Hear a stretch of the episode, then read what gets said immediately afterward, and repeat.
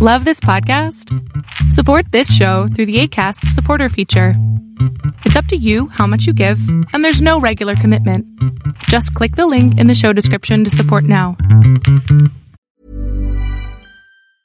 Quality sleep is essential. That's why the Sleep Number Smart Bed is designed for your ever evolving sleep needs. Need a bed that's firmer or softer on either side? Helps you sleep at a comfortable temperature? Sleep Number Smart Beds let you individualize your comfort so you sleep better together. JD Power ranks Sleep Number number 1 in customer satisfaction with mattresses purchased in-store. And now, save 50% on the Sleep Number limited edition Smart Bed for a limited time. For JD Power 2023 award information, visit jdpower.com/awards. Only at a Sleep Number store or sleepnumber.com.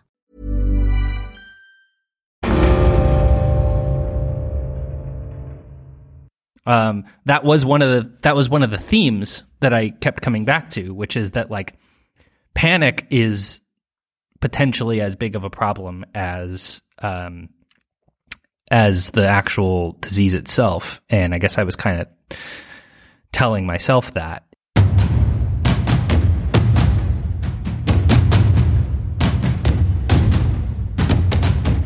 You're listening to War College, a weekly podcast that brings you the stories from behind the front lines. Here are your hosts.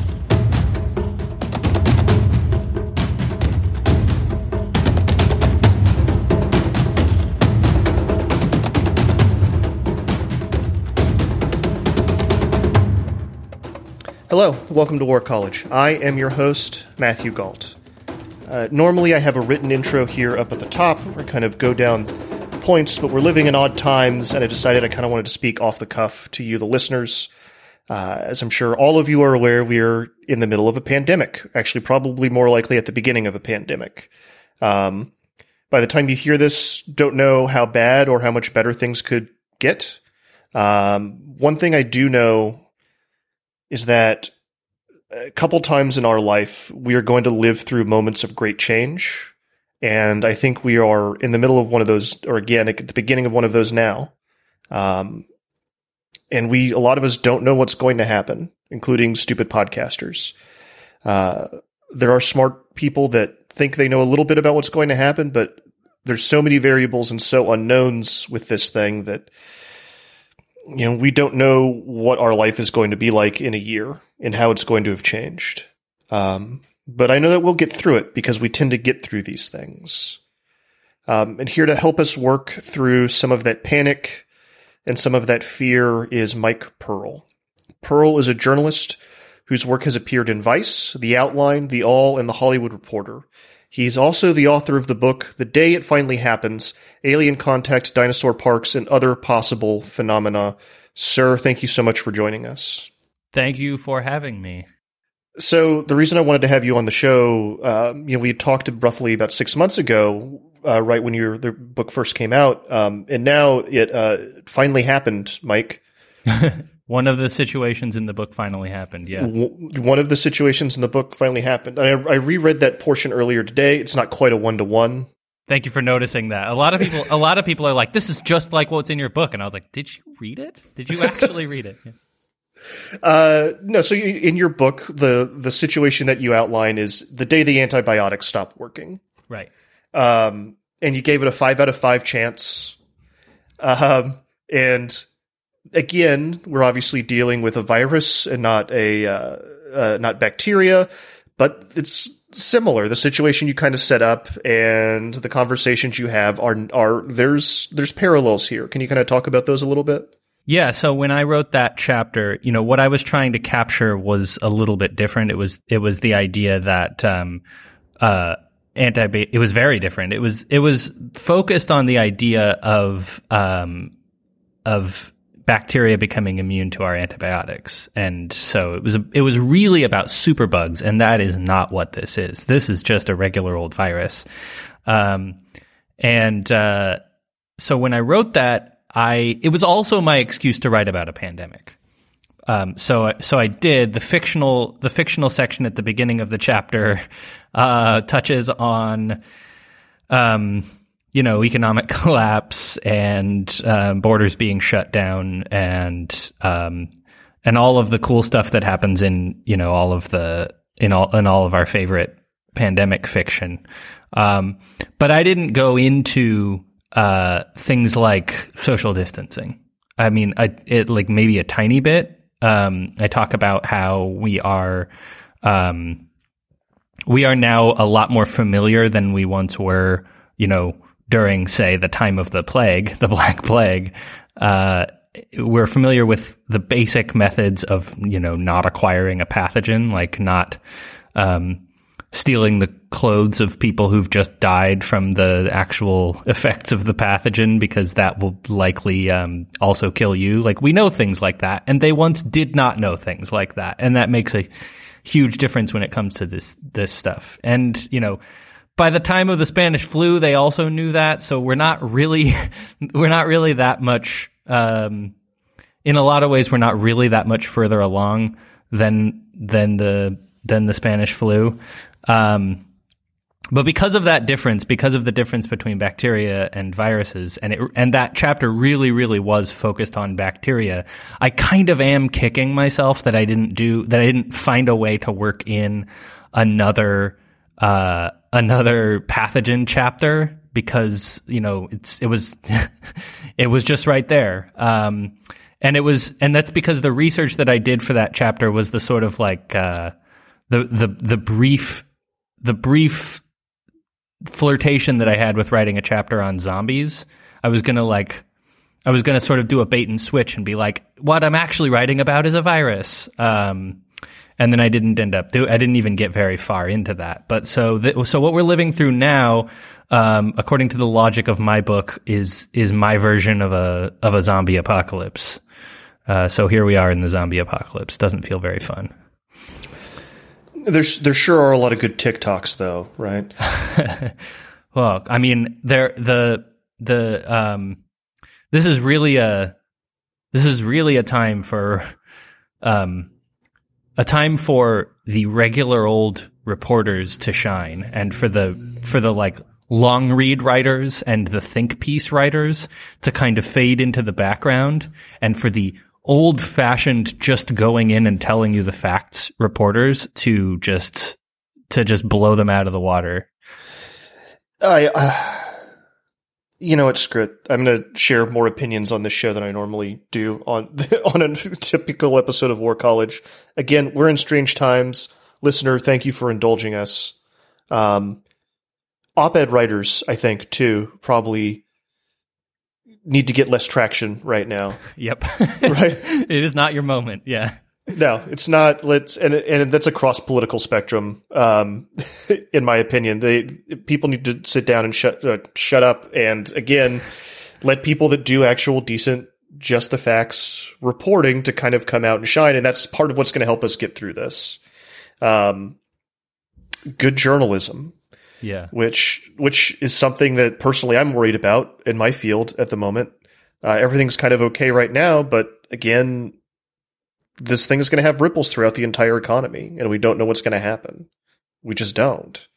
And I think that fear of the unknown is a big part of what I'm grappling with. And again, one of the reasons I want to talk to you is that I remember in our last conversation, you were taught, you told me that kind of one of the reasons that you started doing this kind of work and researching these kinds of topics and wrote this book is because when you face a fear and you learn about it, it helps you manage it.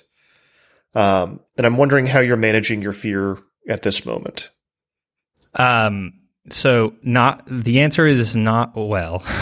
uh, I mean, how, how, how do you, how do you, in terms of your like, um, anxiety level on a daily basis, like where you scale of one to 10 or however you measure it, like where, where are you? Um, I'm a fairly anxious person, but I eight. I'm going to say an okay. eight. Yeah, I, I think that's probably about where I am. I mean, I'm feeling a lot of new emotions. Like, um, I'm somebody who I'm somebody who tries to downplay the idea that like the minute like the shit hits the fan, we'll all just uh, kill each other for the last sandwich or whatever. Um, I don't. I don't really like. I haven't. I have not really observed that to be true in in actual um, scholarship on crisis situations. Um, it seems like there's more of a like sense of coming together. But when I'm out at the grocery store, I like, and and I just, I want a bag of rice. I want a regular bag of rice, so that I can know that I can make rice multiple times a day, and and and be sure that I will have the like calories that I need in just in case all of my packaged food and all of my like quote unquote like normal food that the everyday stuff if that falls away, then like dry goods, beans and rice, at least I know, at least I'll know I have that. And then I'm at the store just trying to make sure I have those backup beans and rice and stuff. And you know i see it i see a big row of empty shelves and there's no there's no rice. There's absolutely no dry rice. I can still find some like packages of pre-cooked three dollar three dollar a bowl rice for morons um, and sort of like placate myself that at least i have that. But that feeling like you know there's no there's no rice i feel like a surge of really visceral um, really visceral apocalypse panic and a lot of and a lot of like I hear the laughter of like of like the, the the type of preppers that I kind of like have always resisted the urge to become the kind the the stockpilers, the people with the ammo bunkers. Um, you know, I have I have maybe 200 rounds of 22 ammunition for my for my like squirrel shooter rifle. Um, I have not. I, am not. I'm not a big gun shooter, um, but I certainly didn't hoard ammo. Um, I have like, uh, I have like two weeks of food in my pantry, and I f- and I sort of feel the panic that I know the preppers w- are laughing at me for feeling. You know, I feel I feel so, and then uh, and then uh, um, a kind of like a calmer part of my super ego comes in and says, "Well, the supply lines are still fine. There's no there there the the the rice may not be in the store, but the but the rice but where the rice comes from, nothing has changed so far. That's all fine. The rice will come. I have I've since gotten my hands on a little bit of rice, um, but that that that real end of the world feeling is, you know, is realer than it's ever been in the past, you know? And I was like, I woke up in a cold sweat last night. Like I, like I did that thing where you fall asleep for like 45 minutes and then you just, you wake up and you're just like, you know, heavy breathing and all that. Um, you know, and my wife's just like, what, what's, why are you, why are you, you sitting? Had, you had a bit of a, you had a yeah. bit of a panic attack had the old fashioned, yeah, falling asleep panic attack, you know, and my wife just like, oh, what's, why are you sitting up in bed? And I'm just like, oh, yeah, no, absolutely nothing. No, it's completely fine. I wasn't just, I wasn't just having visions of like, uh, people, you know, looting a grocery store and us starving to death. I certainly, it wasn't, it certainly wasn't that. Um, so I'm not, I wouldn't say I'm handling it well at all. I would say I'm in a, I'm in about as dark a place as you can, not as dark a place as you can go because I'm I'm fine. I seem to be healthy. I don't have the virus. Right, but also think about the places that are similar to us that are ahead of us, like Italy, yeah. right? Which is terrible. People are dying, cases are spiking. Grocery stores are still open. Grocery People stores are, are still, still getting food. Yeah. So And I keep checking. I keep checking our grocery store is still open in Italy. I keep like I I want to I I want to know the second if the if they aren't if the food supply is interrupted in Italy I don't want that information sneaking up on me I want I really want to be on top of it I like in the same way that I want to know the the worst case scenarios in good times I am out there at the tip of the spear. The way my anxiety works is I'm out there at the tip of the spear, uh, trying to figure out where the worst case scenarios are currently and how are they declining and becoming even worse case scenarios. Uh, constantly got to know.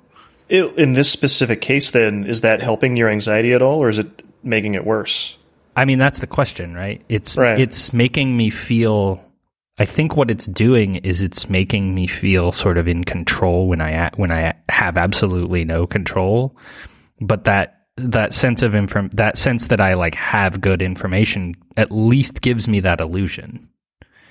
Uh, I think we're I think that's kind of where we all are. I mean, I I um the last time we talked, I think that was um, during my long absence from Twitter, um, which was really good for my anxiety, really good for my mental health. Um, during this, I have not been able to stay off of Twitter. It's it, it's that's what that's the only place information moves fast enough. It's a nightmare too, though. Yeah, and, it's a nightmare. Like a really and we have to be really careful because like misinformation and disinformation and panic also spreads on Twitter very fast. And like a small kind of low stakes version of this that I watched, um, it was two or three days ago now. I, you know, I'm working for Vice. I'm writing a lot about the coronavirus. Uh, I'm writing a lot about specifically like right to repair issues kind of around it, like how, all right, this is how you hack ventilators to get more people on and you know, here are people that are sharing do-it-yourself recipes for how to like how to you know make your own ventilators, these kinds of things. And I'd had like three stories that day, and I'd shared them all on Facebook, like I normally do, and then log in a little bit later, uh, and they'd all been flagged as spam right? and this is this is the first time I'd ever this is the first time I'd ever had anything like this happen to me. I'm not like a I'm not a notorious shit poster. You know, I'm not putting lots of stuff out on Facebook. Um, and then I'm like, oh, you know, there's a moment of like, oh God, what's happening? This is bad. They're censoring. You know, there's that flash right. of lizard brain panic that goes off in my brain. Then I log into Twitter and it gets worse because it's happening to everybody. And all the journalists are on Twitter and what they're doing we're all speculating. We're all sharing that we're being, you know, that we're being quote unquote censored. Well, it's a technical glitch, right? But for like a couple hours, there was this mass panic amongst the journalistic class on Twitter. Um, where in P- there was a lot of smart people that I know and respect that were sharing bad information or sharing complete speculation. Uh, that kind of stuff's not helpful. I don't know how we stop it. I don't know how we, you know, because like, you know, that lizard brain in panics um, and you lose a little bit of the control over your actions. Um, and I wonder if, and this is kind of something I think you kind of saw broadly as you looked at these topics uh, in your book, if sometimes the panic and the fear and the secondary effects of something like this are so much worse than the actual uh, problem itself. Yeah, I, I think they. I mean, that's kind of what in my in my uh, in my pandemic chapter, the one about the bacteria, not about viruses, um, that was one of the that was one of the themes that I kept coming back to, which is that like panic is potentially as big of a problem as um, as the actual disease itself. And I guess I was kind of telling myself that, you know, um, and now looking at that, it's like thinking about how slow the um, thinking about how slow the response to this was, uh, I once again sort of kick myself for for sort of playing the media critic when I was when I was right when I was writing my only chapter that touched on pandemics. I didn't. I didn't. It wasn't about virus pandemics. It wasn't the movie Contagion. Um, I that wasn't that wasn't what I was trying to write. But if I had, I would have talked about the urgency, uh, the urgent need for testing at times like this, and the urgent need for people to be activated with social distancing and stuff like that. And and like the difference between putting those measures in place quickly and efficiently and panicking in response to the media because they're they are different things. And so you get so and then you get responses like Elon Musk with his like, um, you know, panicking about this is bullshit. You get Trump saying that it's that it's fake news um, because like it is kind of it is kind of like it makes you seem cool to be like everybody's panicking for nothing. It makes you seem like the it makes you seem like a calm, collected person who like uh, everything everything just sort of like bounces off of me. I know that I uh, people are clearing out grocery stores. What a bunch of morons! Uh, everything's fine. I'm Evangeline Lilly. My kids are still going to martial arts camp or whatever. Um, and uh, and like no, you you there's you you you have to sort out the right you have to have the correct amount of fear that's what that that is the that is the point that i'm trying to make um in like everything that i write you have to you have to know how bad bad things are in a and as precise a way as you can ascertain so that you don't just resort to one or the other. So that you don't just say it's the apocalypse, so that you don't say it's the apocalypse. Fuck it. First of all, so that you don't say that because this is because this isn't going to this isn't going to extinct humanity. It's just a matter of how uncomfortable we're going to be and how and how big of a tragedy it's going to be and how many how much mass death there's going to be. But we're we're not going to go extinct from this. Um, and uh, so you don't want to do that, and then and then you also don't just want to like go to your bunker or lose your mind and become a become a like doomsday prepper. Um, or the wrong kind of doomsday prepper. And you also don't want to just dismiss the whole thing. You know, if there's one thing I was trying to do when I wrote the book, for myself anyway, it's to figure out how scary, scary things are so that I will be, you know, emotionally ready to to seek out like the the facts that I need in the moment and get through it. Um, and you know, I think we're all kind of like like all bets are kind of off at this point because because we we we didn't have a very we we were we were caught so totally flat-footed by this. We all were we're just uh, you know all of our pants were down um you know, I think not to not to, again not to sound like Trump and be like nobody predicted this. Of course, people predicted it, but we we had heard warnings about contagions in the past and um, had not quite processed them in this way. We had not realized what it meant. I mean, in a, in a very literal sense, we had not processed the fact that we'd all be stuck in our houses. I had not processed the fact that if the contagion happened, that I would be um, right here in my in my office all day long because that because that would be the reality. I mean, that would have been that would have been the takeaway um, of a, of a chapter if I had written it, but I, I didn't process it that way. So having the right amount of fear, having the right amount of you know trying to trying to gauge the right amount of panic, it was the, the it was the concept that was trying to guide me as I wrote the book. Um, it's like, and and my book was about a different kind of pandemic than this, certainly, and and it sort of like. I, I didn't give myself this assignment, so I can kind of forgive myself. But am I kicking myself for not for not envisioning this? I totally am. I totally am. I wish I could have. I wish I could have guided people through this exact thing. Um, and I, and I, now I feel like I'm playing catch up, writing a ton about it, trying to feel some kind of sense of control. Um, and I, I, don't know. I don't know if I owe it to myself. I don't know if I owe it to other people. I'm not. It's not. It's not like I'm everybody's resource for this kind of stuff. But I had. It's like I feel in my own head. I'm like, you had one job, and it was to figure out what was the right amount of panic for something like this. Let's take a quick break right here. Uh, you're listening to War College. We're on with Mike Pearl talking about what everybody's talking about. Selling a little or a lot? Shopify helps you do your thing however you cha-ching. Shopify is the global commerce platform that helps you sell at every stage of your business. From the launch your online shop stage to the first real life store stage, all the way to the did we just hit a million orders stage.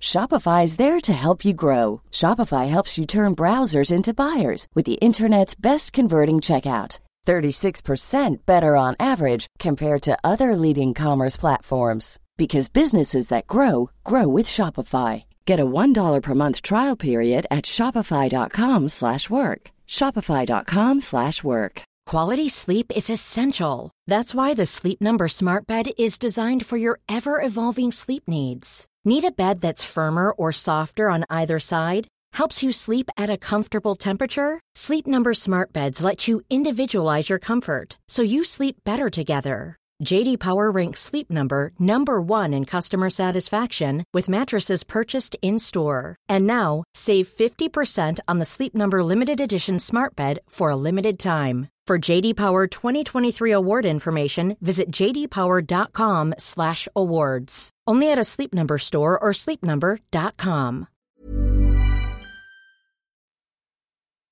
All right, War College listeners, we are back on with Mike Pearl talking about the coronavirus. When you say we, we ignored warnings, are you talking about America specifically or the planet kind of more broadly? Um, yeah, I mean, I, I guess I'm talking about the planet more broadly, with the exception of like, like the the densely populated eastern coast of China, where they are, where they have like a pretty good, uh, a pretty good sense of how to deal with these things because they've dealt with a couple of them in the recent past. Japan, Korea, Singapore, um, they they I think had all envisioned this in a clear and lucid way because they had all lived through it fairly recently. So, you know, they had things like fever clinics to send people to. They had the ability to just zap you with a zap you with a thermometer gun as you're getting on the bus and usher you away to a fever clinic where you can get tested. They they were able to put explain, that infrastructure. Um, explain what a fever clinic is. Because this is something I learned about recently, actually. I hadn't heard about them until all of this started. So when so um, this was something that they set up, I think, during SARS, and then and they and they and they had just they had just shuttered them. They had just kind of shuttered them for the next pandemic, and then they reopened them. And what they do is they um, they take your temperature when you're somewhere out in public, and if you have a fever, then you then they're going to tell you to drop what you're, they're going to make you drop what you're doing. They, you know, they're an authoritarian country. They, they will seize the authority necessary to say, you're not going to grandma's house. You're going to a fever clinic right now and you're going to go and figure out what you have so that we don't have a person with the virus just out there. Um, so it's a, so it's a matter of being able to, uh, figure out who's at risk in the immediate vicinity for you know or seeing seeing who's who's a who potentially has the virus in the immediate vicinity by taking people's temperatures and then sending them to these numerous fever clinics where they'll be um, cohorted and tucked away they'll be they'll be contagious but isolated until they figure out whether or not they have the pathogen of the moment and then if they find out that they have a regular flu, then they're like, okay, you have the flu. Uh, you know, go home and drink some soup. Or they, or they'll be like, well, now you need to go be isolated, uh, because you have the pathogen that we are, that we're dealing with right now. And that, that set of like testing and isolation procedures just keeps so many, it obviously it doesn't keep all contagious people out of, um, out of like the out of the streets, off the buses, out of the trains, not in stores. But it moves so many vectors for disease into isolation that you end up seriously. It works. It like seriously reduces the the uh, amount of spread that you get in that in that critical first moment. You know, before it's been determined that it's a pandemic.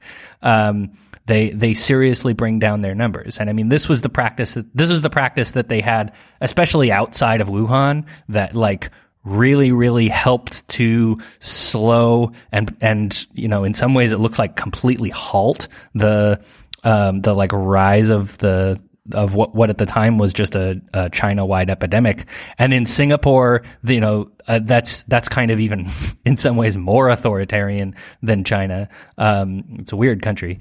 Uh, and they had they had similar and I think even more stringent testing procedures there, and that worked great. You can go to a crowded you know, sushi restaurant and eat hand rolls that were pressed into a ball of rice that you know right in front of you by a sushi chef and be confident you know that that you're not going to have you could be doing this right now if you were in Singapore. And it, you know instead we're all we're all locked in our houses. So obviously there were people who had envisioned this. For for Trump to say like oh this this this totally took us by surprise that's bullshit. It didn't take everybody by surprise, but I do think for the most part, the U.S., Europe, Australia, we we we mostly, for the most part, were were were caught completely off guard. I feel bad about that, but you know, it's not like people turn to me for information in in times of every crisis. Um, but yeah, something else that caught my ear as we were talking is what's the right kind of doomsday prepper? I mean, I don't know. We're we're we're we're in the process of we we are totally in the we are that's what we're figuring out right now, I guess. Um, I don't. I didn't. I, I've consistently not had enough dish soap in my house through this process, um, which has resulted in me having to go to the to the store a lot, and um, you know, and and every time you go to the store, no matter how careful you are, that's you're introducing you're introducing so much chaos. No matter how many like, um, no matter how many wipes you use on all of the hand carts and stuff like that, you still, you know, shouldn't be out there. So it's like, oh, well, I, I am learning that I did not stockpile even reasonable stuff correctly. Just for, just to be able to stay home. I would have thought that I could stay home for two weeks.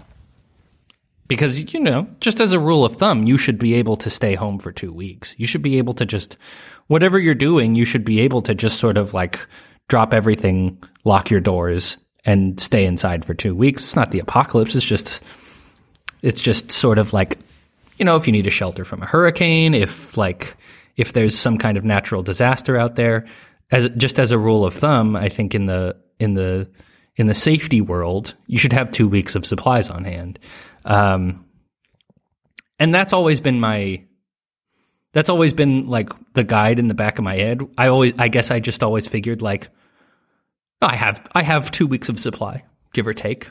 I don't have like an Excel spreadsheet of all of the things that I need, but I have I have give or take 2 weeks of supply. And this has taught me that that no, I don't. I'm totally um I'm totally at the mercy of the the grocery store, the retail in my neighborhood to sort of like keep myself um, reasonably alive and safe at home. I'm totally at the mercy of all of those silly, uh, silly retail establishments, um, those like disorganized, crappy uh, grocery stores and, and various kinds of retail that like that that you know the, the, all of those places that are the scenes of um, of like meltdowns in movies about the apocalypse like i'm totally i still am totally dependent on those. So i was not i did not learn even the reasonable lessons of of being a prepper to my own to my own satisfaction. I thought i had i thought i had a handle on it but i'm learning that i did not. Uh, so I guess that's my answer, but I but I but I don't know because now because we have so we have so much still to learn about what we're supposed to have in our houses and um and and we still and we still really really do not know what's about to happen and and what we need to be ready for you know? Now again we're recording this on uh, the 20th of march and i don't know exactly when it will get out uh, but thinking like the next two weeks are going to be very interesting in america Exactly. I know. That's what I was just thinking as I was saying all of this stuff. It's like, it's like in three days, are people going to be firing up this podcast and going like, I can't listen to this. This was before martial law. Like this, this is, you can't use any of this information anymore. It sounds silly now. Uh, so yeah. Um, you know, it's, it's weird as we've been, I've been taking a lot of comfort in dispatches from the past like listening to pod listening to some of my favorite podcasts from like a year ago.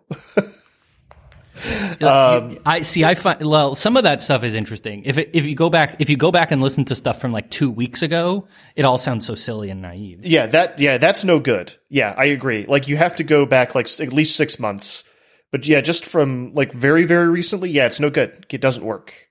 Uh, it, it has to be something. Like again, I guess that's uh, I guess that's encouraging me to get this one edited and out quickly before everything's completely outdated and we sound like complete fools. Yeah. Uh, yeah, because like, yeah, I mean, my my my parents are getting information from. Um, I have this uh, a, a, distant relative. I don't. I don't think I'm in any way outing this like very very distant relative who is um, you know, he's he's like a he's like a big NRA guy. He's in his he's in his 60s. He posts a lot of Facebook posts that use the cry laughing emoji. Um, if I'm kind of like try, I'm trying to paint a picture of, of yeah, I can. I, I I know that guy. Yeah. yeah. So he um he has a he's he's pretty well off. He has some kind of business. I think it sells. I don't know, like pharmaceutical. He's not somebody I know very well. I think he's just like owns a pharmaceutical middleman business. So he's a millionaire, and um and he's been feeding information to my parents who are also in their sixties, and uh, so he was one of the people. Remember when that rumor went around a couple of days ago? Like on Tuesday, Trump's going to shut down everything, and uh, and you know you're gonna you're gonna need to you're gonna need to stay inside because there's not to be there's not you'll only be able to go to the grocery store and everything else will be shut down. You won't be able to use your car. And then he got he you know he, he woke up the next morning and was like, oh that was fake news, blah, blah, blah that was nonsense. So it was like, who's spreading this rumor?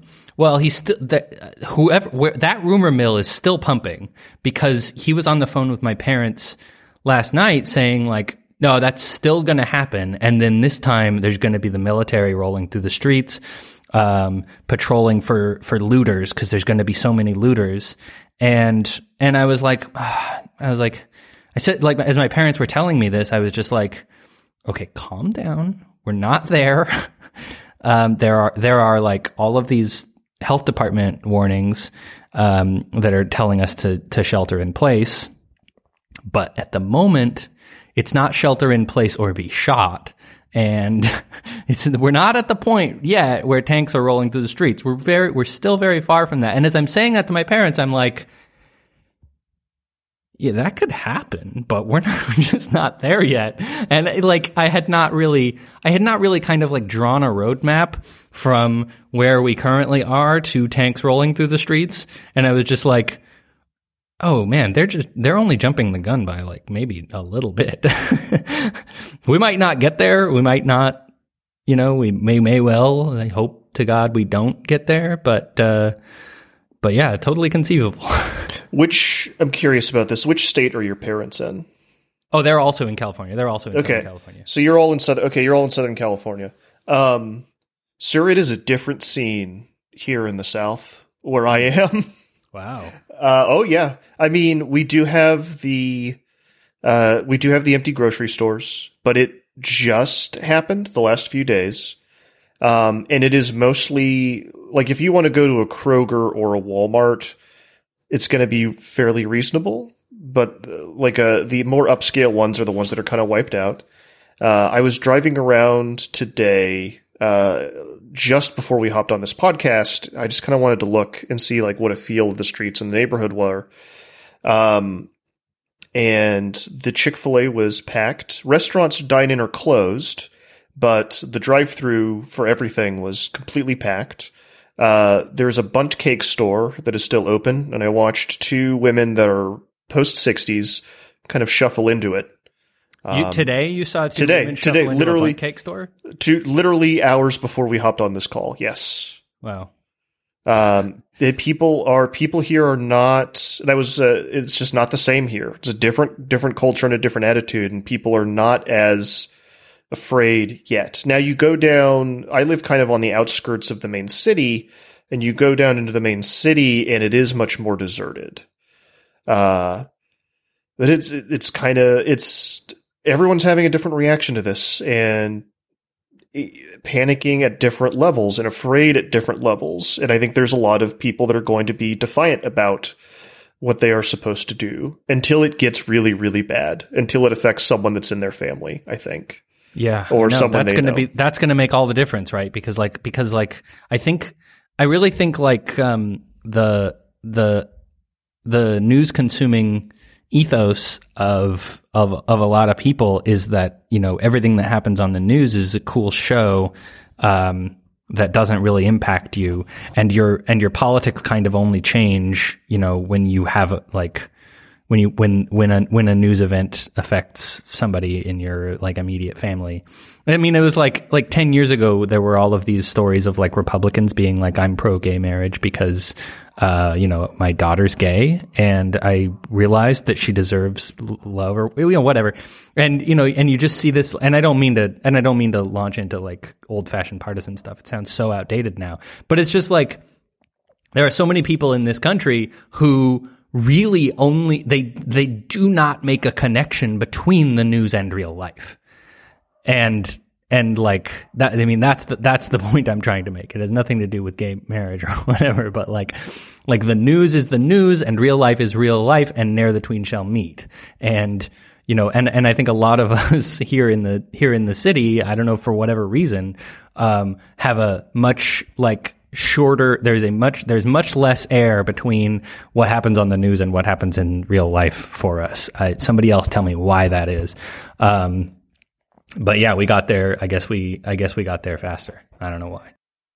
Oh, I mean, I think the answers that I think the answers to those questions are complicated and maybe out of the purview for this particular podcast. Right, right. Um, little little bit we did it to ourselves. Little bit. Anyway, so I'll just set that aside. Yeah. Um, another thing, something that you other another thing that's I've been really has been going through my mind, and that you touched on uh, earlier in this conversation that I want to bring it back to, and I kind of want to drill down on a little bit is that, um, you know, when we watch Walking Dead or we watch these shows about, you know, mass panics and the apocalypse, uh, you know, people are fighting over bread in the grocery store aisle, and society collapses very quickly. Um, the truth is that we have a lot of firsthand accounts and a lot of data on what happens in crisis situations. Uh, we know what it's, people have written about what it's like to live in and survive in war zones. People have lived through pandemic, pandemics and written about them before. And something that I think is very interesting that I am starting to see stories about right now is that these times of stress tend to increase social bonds Yep. uh, people tend to That's come right. together. yes, exactly. Thank you. Uh, it doesn't. It does like society doesn't fall. Like life changes, civilization changes, but it doesn't collapse. Right? There's no complete end of everything. People come together, especially in the communities immediately surrounding them. People come together and help each other, um, and that's part of how humanity has survived as, and thrived as long as it has. It's because we are programmed to do this, and every time something terrible happens, that comes through. Yeah, I mean, this is everybody right now. Everybody should be reading, um, if they can get their hands on it, Rebecca Solnit's uh, "Paradise Built in Hell." Um, this book about studying, you know, how people respond to like, you know, uh, trauma in their immediate vicinity. Basically, when there's when there are natural disasters, war scenarios, um, you know, and she and she like uh, there's this there's this dichotomy uh, between the concept that she calls elite panic and uh, and civic temper. And civic temper is this um, is this concept where um, you know outside of like you know away from authority and away from the elites, um, there's this sort of like we're all in this together mentality that just springs up spontaneously and the, and you suddenly get all of all of these things that like you know up until now in in news narratives w- are typically dismissed as like holding hands and singing kumbaya. They always say like this isn't this isn't solnit this is me. Um oh people people just don't hold hands and sing kumbaya when people are constantly appealing to like quote unquote human nature human nature is thought of as the idea that like everyone's in it for themselves and will kill you the second they do not feel 100% comfortable. Um, and and it's like taken as a it's taken as an article of faith particularly in America. The minute anybody doesn't have theirs, the minute they don't feel 100% secure, they're, an, they're a wild animal. They go feral, and you cannot count on anybody to help anybody else ever. And zombie fiction is based on this cultural myth.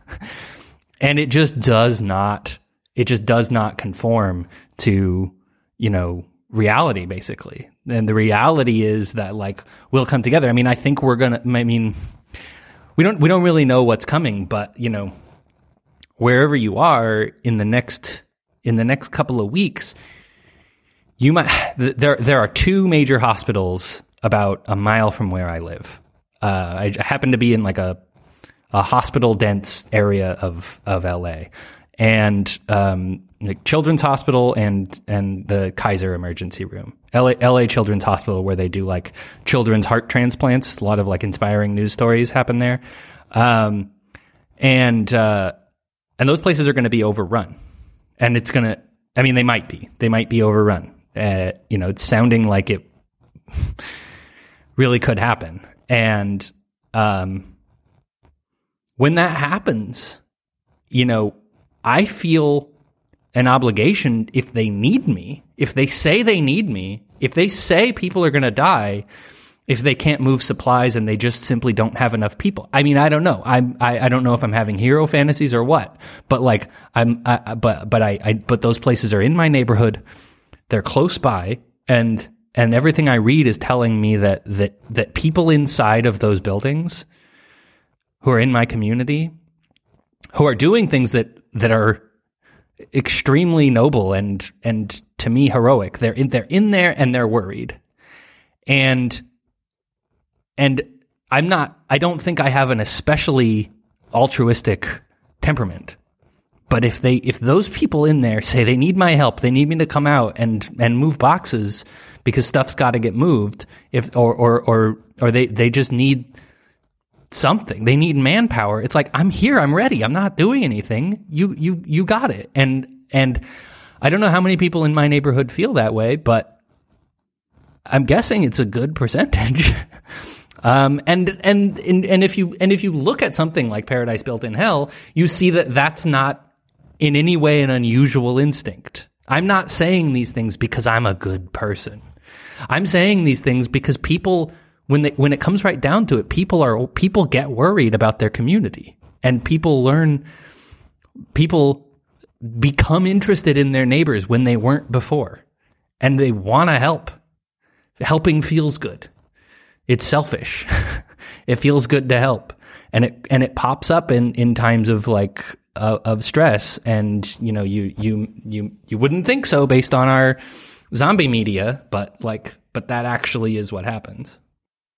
Uh, you know, I have an, an anecdote about this specifically. You know, I'm on. Do you, you know what Nextdoor is? Of course, yes. Right, We're being so, encouraged to use it by the county of LA, and I.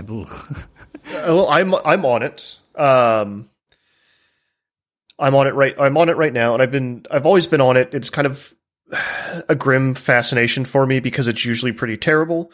Um, and I will say that most of the time where I live, it has been uh, like a lot of kind of paranoid crime reports and people sniping at neighbors. Yeah. And in the past two weeks, it's completely changed. It's a different place. Wow. Um, and every, we are setting up like, uh, networks of people to go and get food and supplies for people that can't leave their home because of you know you know conditions that they have or because they're older and they don't need to get out of the house and people are setting up uh, like chore networks to help people out like it is even even here where it doesn't feel like the panic has kind of taken hold as much as it has other places, that's still what pe- some of people's first instinct is to set up these networks and start helping each other in the neighborhood. Um, and it happened very almost overnight. Um, so that's amazing. Know, I've been afraid to look at Nextdoor.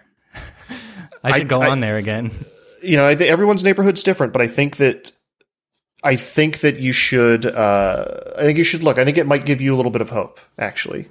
Yeah, that sounds. That actually sounds kind of inspiring. Um, and and I mean, here it's not even. It's it's LA, so it's like it has a tendency to be like um, a lot of like parking related stuff when you go on Nextdoor. So I have a feeling um, people are a lot less worried about parking than they used to be. Like there's a lot of bars and restaurants around here, and so people are like, you go on Nextdoor and it's just like. Um, people are parking in the wrong place. They're putting in a new row of restaurants. Where are the people going to park? I demand that my parking pass be respected in these streets. Blah blah blah. Is great. It was like for me, Nextdoor in this neighborhood was like it was you know parkingcomplaints.com. So uh, yeah, it sounds good. I'll, I'll, I will check it out because like. Uh, it sounds like it could be inspiring for once. Yeah, I think everyone's going to be, and I think this is a good lesson for us to learn, um, and one we maybe haven't really had since World War II in this country. Um, people come together in times of crisis. Yeah. They really do. And this is going this is going to prove that point right. Um there with pandemics, there's always a like a level of paranoia because and I think this is part of why the fear is so bad for stuff like this, is because it is invisible. Yeah. Um, you know, and that's that kind of that thing that some zombie fiction speaks to, right? You don't know who's infected um, at the beginning. Yeah. Uh, and that's going to hit us too, but I think the the overwhelming need to help each other is is going to win out. It it in the literature um, and in history, it always does. It does. I mean, it it it's cause for mixed in with your pessimism.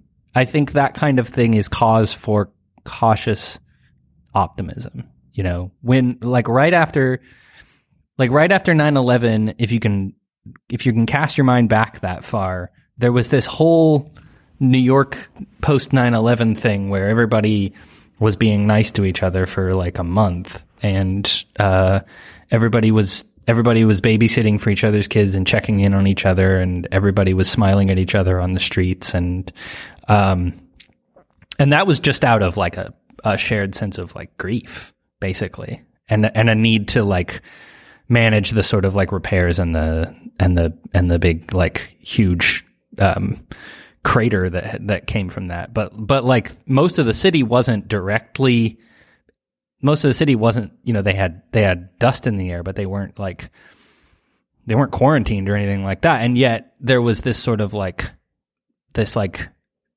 time to be nice. And then we immediately turned around and 9/11 turned into a um a global forever war that we're still in. Um and so we don't have like we don't really have a lot of positive memories of um of like the fallout from 9/11 um but yeah, I mean, this is this is an like. Hey, I have a question. What do you, where where do you think this falls on the scale of like world events? Is this uh, more? Sig- are we in something more significant than 9-11? Uh, less significant? What do you think? Where where do you think it's going to fall on that scale? Per, me personally, um, I think this will be more significant than 9-11. Do you think this is going to? Okay, interesting. I think you're probably right. I mean, we have it's we have no idea, but it's fun to guess. what about yeah, like uh, that's that's something I do want to stress is like. Th- I'm just a guy that likes to read books and ask people questions. yeah. Um, and that, and so I don't know, but yes, that's my personal opinion based on the little knowledge I've got in this world. I think this will be bigger than that. This will affect our lives more. That's wild. And like, yeah, I was, I, I was talking to, I was like playing those guessing games with my wife the other day. I was like, um, I was like, so this isn't going to have this, this they nobody's projecting a death toll as high as World War II, but is this like potentially a bigger deal than World War? She was like, "Nah, it's not a bigger deal." And I was like, "Okay, fine, it's not a bigger deal than World War II." But we're having that conversation, you know. ah, it's yeah, a couple like a couple times in every life, there's going to be two or three of these things. Yep. Um, this is the second one you and I have lived through. Yeah uh, and I, it is going to it is going to change the way we live. I just don't know how yet. Um, yeah. You can't you can't toss millions of service workers out of a job and not have repercussions that are bigger than just they're out of a job for a couple weeks. You know, like there's there's all these knock-on effects that are further than just the pandemic itself. Yeah, a lot of people are going to die. Um, but there's going to be huge effects to the economy. Uh, there's going to be new legislation. There's an it's an election year. You know, it's just we don't know. It's going to be different. I can't tell you how. I just know it's going to be different. R- remind me, how old are you? Uh, I am oh, how old am I? 36. Oh, we're almost the exact same age. So, um, you, so I, am 35. So I, I graduated from college and then the financial crisis just like, uh, completely knocked me on my ass. And I've just, mm-hmm. and I've, and I've lived with that as like my formative financial experience. Yep. Um, and like, and, and then here come the Zoomers. They were, they were entering, you know, this like, this like extreme bear market, you know, record climbing of the Dow. Um, everybody was like, uh, no, it's prosperity from here on in. How could markets don't crash? And then, uh, now we're having, you know, this is like almost certainly going to be as bad as, if not way worse than that crisis. And another generation is financially ruined. They didn't even get to finish. They were gonna. They were about to finish college, and they don't even get to do that. Um, and then and then they're to enter the job market during another horrible recession. Um, so yeah, we're we're we're, we're the the faith in the our faith in the our faith in the sort of like marketplace was totally rocked by that. The faith of the generation after us totally rocked by that. So, um, yeah, I, I don't I don't foresee people. Uh, I don't foresee a lot more people reading. Um, um, what's his name? The guy who wrote the end of history. Oh, Fukuyama. Yeah, yeah. Francis. I don't see a lot of people reading Francis Fukuyama anymore and thinking like, oh yeah, everything's this is the way things are now. Everything is just it's just going to be boring. It's just going to be boring people in suits, um, uh, uh, sort of being puppet masters of our of our economy, and we're all just going to kind of work in this work in this system forever, and that's that's the rest of time. It looks like that's not how it's going to work out. It didn't shake out that way. Change changes the norm, right? Yeah. Yep. It, on the on a, on this on the on the scale of things, changes the norm. Everything changes all the time. Um, nothing lasts forever. So, and it's yep. still like I said, still early days to to even see where this is going to go. Yeah. Um, uh, yeah, but I mean, but I have a brain disease where I where I have to where I can't I can't live in the present moment. I um if I'm if I'm scared of the present moment, it's because I'm scared of what I think. You're constantly you're constantly down the line catastrophizing yeah. just yeah. all the time. yeah. I mean that's I mean everyone feels that way to a certain extent right now, right? I think um, especially if you're plugged if you're too online and you're plugged into the to the news, uh, then it's just it's bad, and we you and I should both log off of Twitter, uh, but I know that we can't.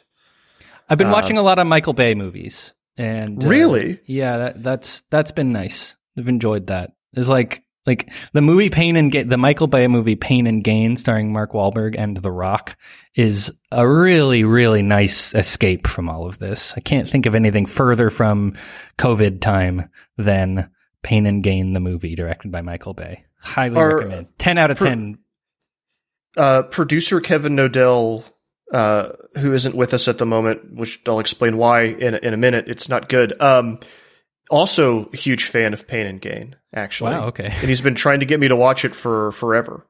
Oh well, I mean, run don't walk. um, uh, I, I'm going to wrap things up here. Mike, thank you so much for coming on the show and working through both of our anxieties Thanks for having me. Uh, um, I'll, yeah. I will continue. I will continue trying to figure out whether I'm doing it right or wrong. But uh, it was good to talk about it.